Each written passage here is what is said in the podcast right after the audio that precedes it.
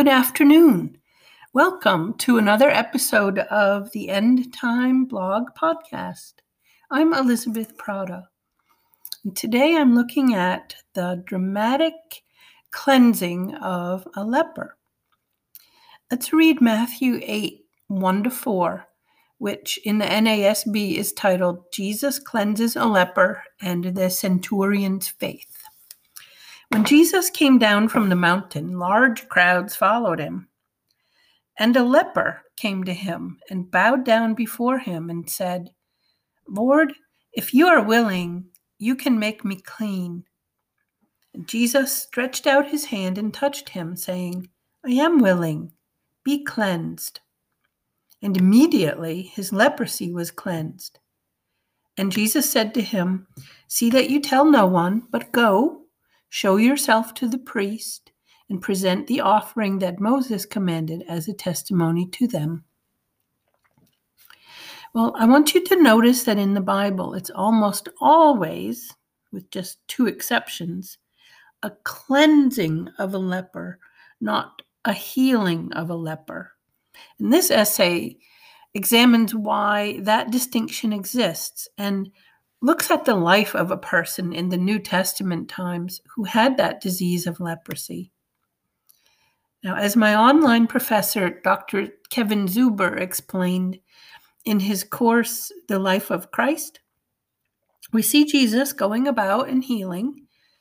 The demographic of the healed, though, are social inferiors. I mean, Jesus healed a Gentile, a Roman soldier, Peter's mother in law, sad to say, older women were um, socially inferior, people possessed by a demon, and a leper. Leprosy was not just a disease, but it rendered the person unclean in special ways. The International Standard Bible Encyclopedia explains even contact with a leper, I'm quoting the Bible Encyclopedia, defiled whoever touched him, so that while the cure of other diseases is called a healing, that of leprosy is called a cleansing, except in the case of Miriam in Numbers 12 13, and that of the Samaritan, Luke 17 15, where the word heal is used in reference to leprosy. It's the end of the International Standard Bible Encyclopedia quote. Now, on observing a leprous spot, the unfortunate person, according to the law, must present him or herself to the priests for examination. If the diagnosis was leprosy, their life just became one of the walking dead, literally. The leper must now separate himself from all contact with society. He must rend his clothes and wear those torn clothes at all times. If approaching another person anywhere at any time, he must cry out, Unclean, unclean, so the others have time to avoid him.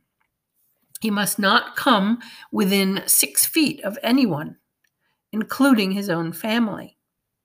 He is not allowed in the temple to worship. He may not live in any walled town. The disease was hated, and people with the disease were hated.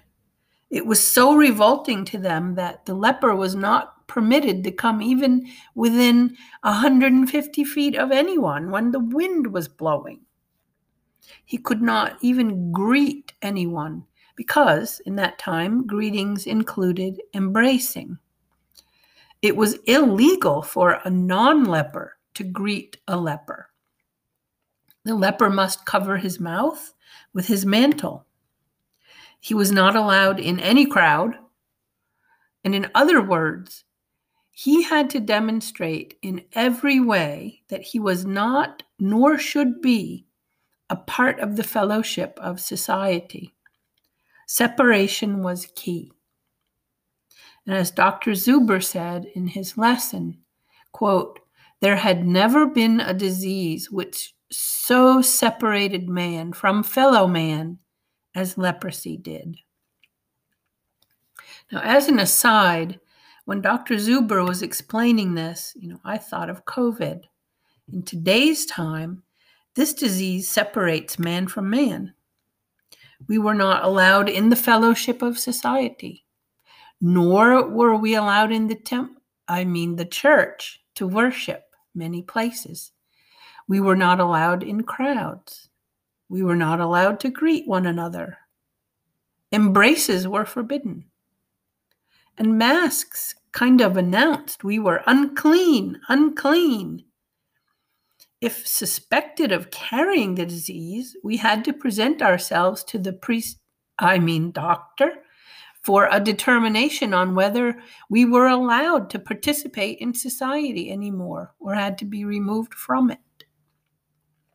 The difference, of course, was not just that those sick with COVID were sequestered from society, but everyone was separated, whether they had COVID or not.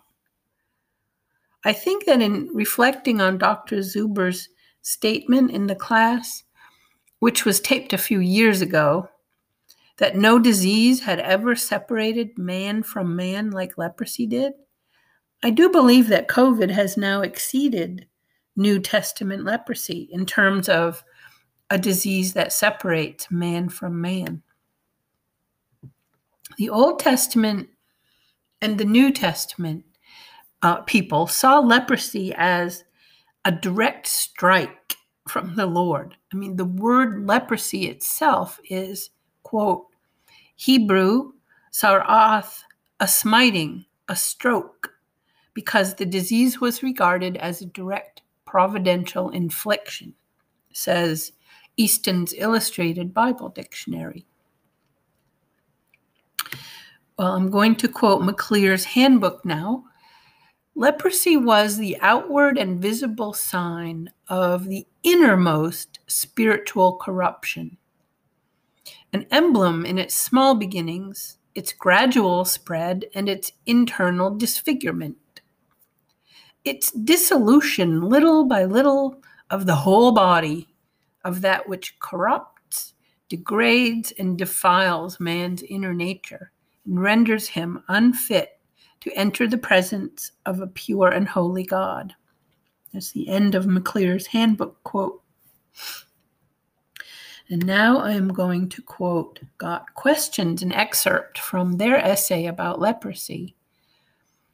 Incurable by man, many believed God inflicted the curse of leprosy upon people for the sins they committed.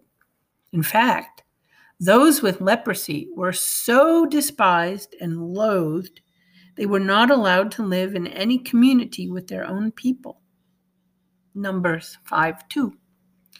Among the 61 defilements of ancient Jewish laws, leprosy was second only to a dead body in seriousness. That source was Got Questions. Now back to Jesus.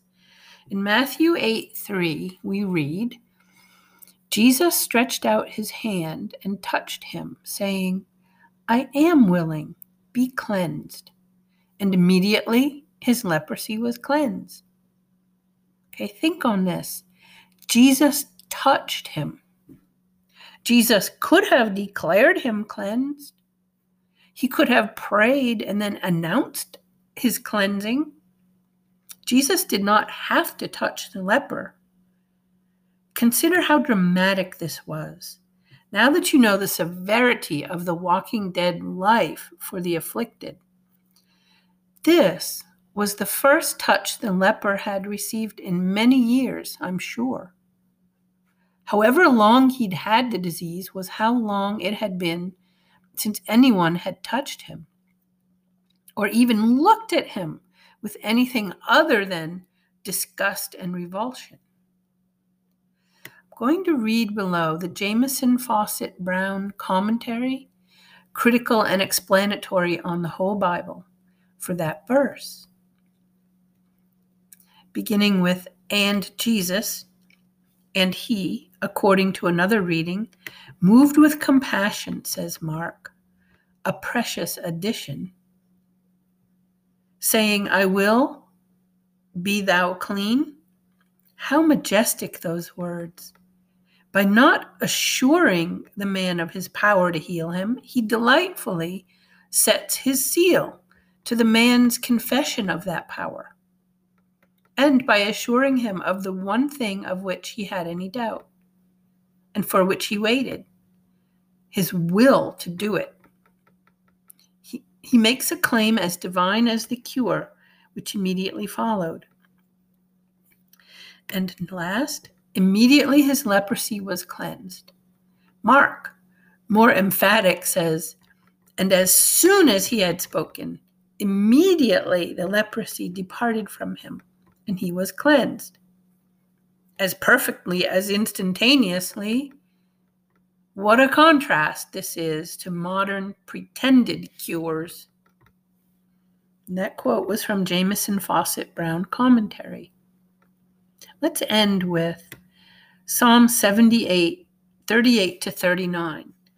Just reflect for a moment on the compassion of our God. Here's the psalm.